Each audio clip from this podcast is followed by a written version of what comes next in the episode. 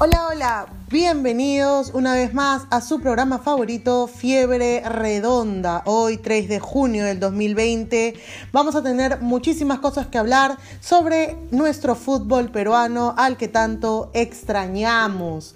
Ya después de las declaraciones de Martín Vizcarra se empezaron a mover muy rápido las, las, los papeles en la mesa y cada vez el fútbol está más cerca. Agustín Lozano confirmó que la liga número uno se reanudará en Lima en 40 a 45 días. Obviamente, primero se van a iniciar las pruebas de descarte a los jugadores eh, del coronavirus y posteriormente los entrenamientos para luego la vuelta al fútbol peruano que tendrá, ojo, tendrá como única sede a Lima, o sea, se jugará en los estadios Miguel Grau, Monumental de Ate, también se va a jugar en el Alberto Gallardo, en el Alejandro Villanueva y en el Iván Elías Moreno de Villa El Salvador. Eso quiere decir de que se acaban las localías. ¿Cómo lo tomará Binacional? ¿Cómo lo tomará Sport Huancayo? Melgar. Eh, esta, esta situación, Real Garcilaso, Cusco Fútbol Club, ahora eh, es bastante complicada. Aún no hay una opinión al respecto de parte de los presidentes respectivos de dichos clubes, eh, pero definitivamente les va a incomodar bastante el tema que ahora el partido o la liga se juegue en Lima, ¿no? Va a ser un poco más, más difícil, creo yo. Eh, vamos a escuchar las declaraciones de Agustín Lozano para ver qué es lo que nos dice acerca de eh, la sede del campeonato, todo el, tema del regreso del fútbol peruano. tema de campeonato donde exista mayor control, mayor seguridad y que la vuelta del fútbol no tenga que llevarnos a, riesgo, no tenga que llevarnos a, posibles contagios. Pero para que eso suceda tenemos que tener nosotros un control muy estricto, un control muy de cerca, indudablemente también respetando las recomendaciones de MINSA. Eso confirmaría que sería Lima la única sede según lo que entiendo sí, palabras. Sí, totalmente. La, sede va a ser definitivamente Lima y, esta es una decisión ya tomada que indudablemente viene en estricto respeto a las recomendaciones también del Ministerio de Salud y por supuesto también tratando de velar porque el fútbol no solamente encontremos el resultado deportivo, sino que a nivel de organización y de seguridad también estén de lado de este retorno del fútbol profesional.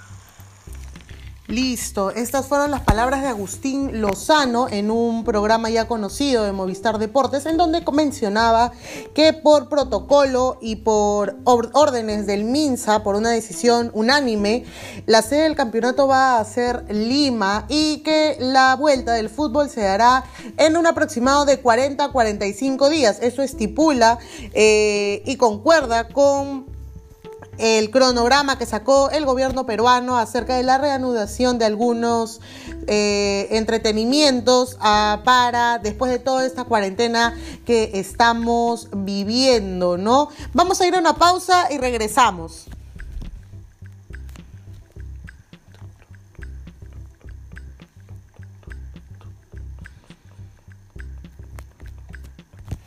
Estamos de vuelta aquí en tu programa favorito, Fiebre Redonda. Yo soy Alexandra y voy a seguir conversando acerca de esta noticia que nos tiene a todos los peruanos eh, muy al vilo, ¿no? Eh, yo creo que como hinchas nos gustaría volver a ver a nuestros equipos mucho más que estamos encerrados en casa, eh, saturados, porque, ojo, creo que se trabaja mucho más en casa que en la propia oficina y eh, el partido de fútbol, ver a nuestros equipos jugar, cambiaría un poco las cosas, ¿no? Ojo, no, no quiero decir que se va a dejar de lado el tema eh, del cuidado, que es muy importante, sin embargo, eh, lo vale y a esperar nada más los protocolos. Por lo, por, mientras tanto, ya se dio el primer avance. Eh, muchas personas de la Federación Peruana de Fútbol, autoridades gubernamentales, ya retomaron las actividades en la federación, en la Videna, eh, y con pruebas médicas y pruebas de descarte ante el COVID-19. El retorno de las actividades continuará de una manera progresiva, tomando en consideración siempre los protocolos aprobados por el gobierno a través del Instituto Peruano del Deporte.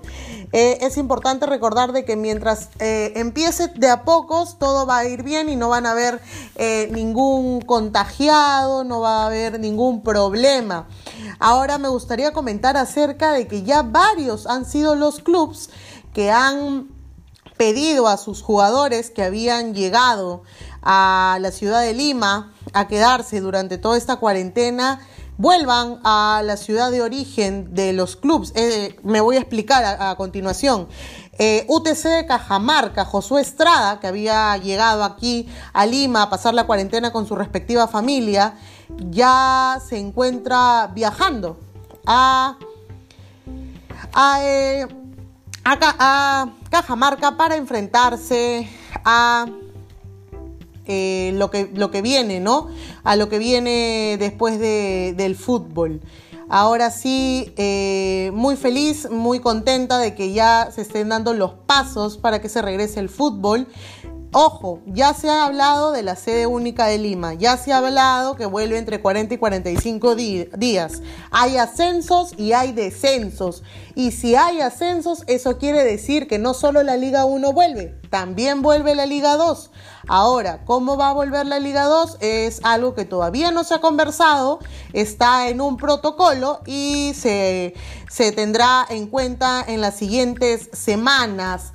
Eh, vamos a decir la tabla. ¿Cómo quedó la tabla de posiciones en la sexta fecha? Alianza Universidad con 16 puntos, Ayacucho Fútbol Club con 13, Deportivo Binacional con 13, Universitario de Deportes con 13, Melgar con 10, Cienciano del Cusco con 9, Club UTC con 9, Academia Cantolao con 9, Sport Huancayo con 8, Sport Boys con 8, la Universidad San Martín con 8, Deportivo Municipal con 7, Alianza Lima con 7, Carlos Manucci con 6, el Club César Vallejo con 6, Cusco Fútbol Club con 6, Sporting Cristal con 5, Carlos Stein con 5, Deportivo Yacuabamba con 4 y el último de la tabla Atlético Grau con 2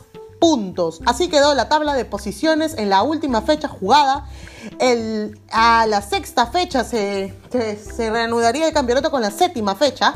Y ojo, hablando de equipos como Manucci, Alianza Lima, eh, Universitario de Deportes, eh, ya se está gestionando el tema del retorno de jugadores y comando técnicos. Había yo tocado el tema en el, en el primer eh, episodio de Fiebre Redonda acerca de las gestiones que está lanzando Alianza Lima y Universitario de Deportes para traer a sus entrenadores eh, a la ciudad de Lima para que puedan retomar sus actividades laborales. Pero también Manucci está buscando una vía en la embajada uruguaya para traer en vuelo humanitario a su comando técnico y a Diego Guastavino, que fueron los que se, se llegaron a, viajar en también vuelo humanitario eh, por parte del consulado uruguayo a su ciudad de origen, a su país de origen para poder pasar ahí la, este estado de emergencia, ¿no?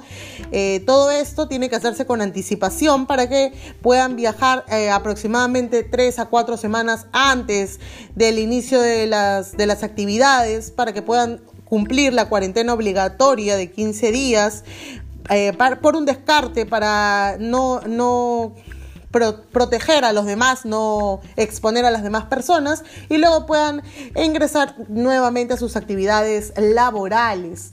Eh, muy interesante lo que, lo que lo que se viene, ¿no? En, otra, en otras noticias, eh, Ricardo Gareca viaja este viernes a Argentina. Lamentablemente, el técnico que se quedó aquí en nuestro país en la cuarentena, listo para empezar con los entrenamientos, porque la semana en la que el presidente dictó, el 15 de marzo, la cuarentena obligatoria, eh, había partidos amistosos planteados para la selección peruana. Sin embargo, esos se cancelaron, se, pospusieron también y Ricardo Gareca no tomó el primer vuelo humanitario por decisión propia. Sin embargo, ahora eh, ha decidido retirarse a su hogar con su familia, hay que recordar que aquí estaba solo, eh, junto con su comando técnico, porque eh, ve muy difícil el retorno de los partidos amistosos de la selección peruana y si esto se llegan a dar tiene que haber un protocolo mucho más fuerte porque la mayoría de las personas,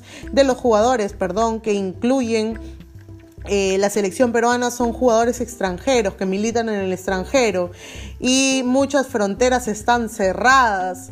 Eh, se deslizó la posibilidad, eh, Ricardo Gareca lo dijo en una entrevista, que si se podía jugar con jugadores del torneo local, él lo hacía. Sin embargo, ya accedió a viajar este viernes a la ciudad, a su país de Argentina, a su país natal Argentina, con su comando técnico para pasar lo que resta de la cuarentena y volver cuando realmente ya todo esté organizado y lo necesiten de verdad. Eh, una pena, pero hay que recordar de que es una persona que está solo, es una persona mayor y necesita estar con su familia. Ya para terminar, eh, hay casi tres directores técnicos que tendrían problemas para entrenar en el fútbol peruano. Hay que recordar que las personas que tienen mayor riesgo de contraer COVID son personas de 60 años a más. Gregorio Pérez, eh, Carlos Ramachiotti, están en la lista de directores técnicos eh, con más edad en el fútbol peruano y habría una, uno que otro problema para que puedan retornar a sus labores. Pero esto lo voy a conversar más adelante. Me voy a despedir, pero voy a prometer volver muy pronto para traerles las últimas noticias del fútbol peruano. Esto fue Fiebre Redonda, espero que les haya gustado y nos vemos en la próxima oportunidad.